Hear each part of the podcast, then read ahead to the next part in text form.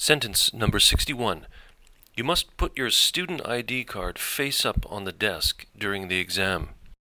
What if I forget my ID card? Sentence number 62. She's not at her desk right now. Okay, I'll call back later. Sentence number 63. May I leave my bag in the classroom? Yes, but take your valuables with you. Sentence number 64. Will you put this poster on the wall? Sure.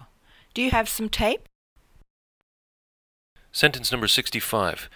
Our bus left on time, and we were in time for the meeting. How did it go?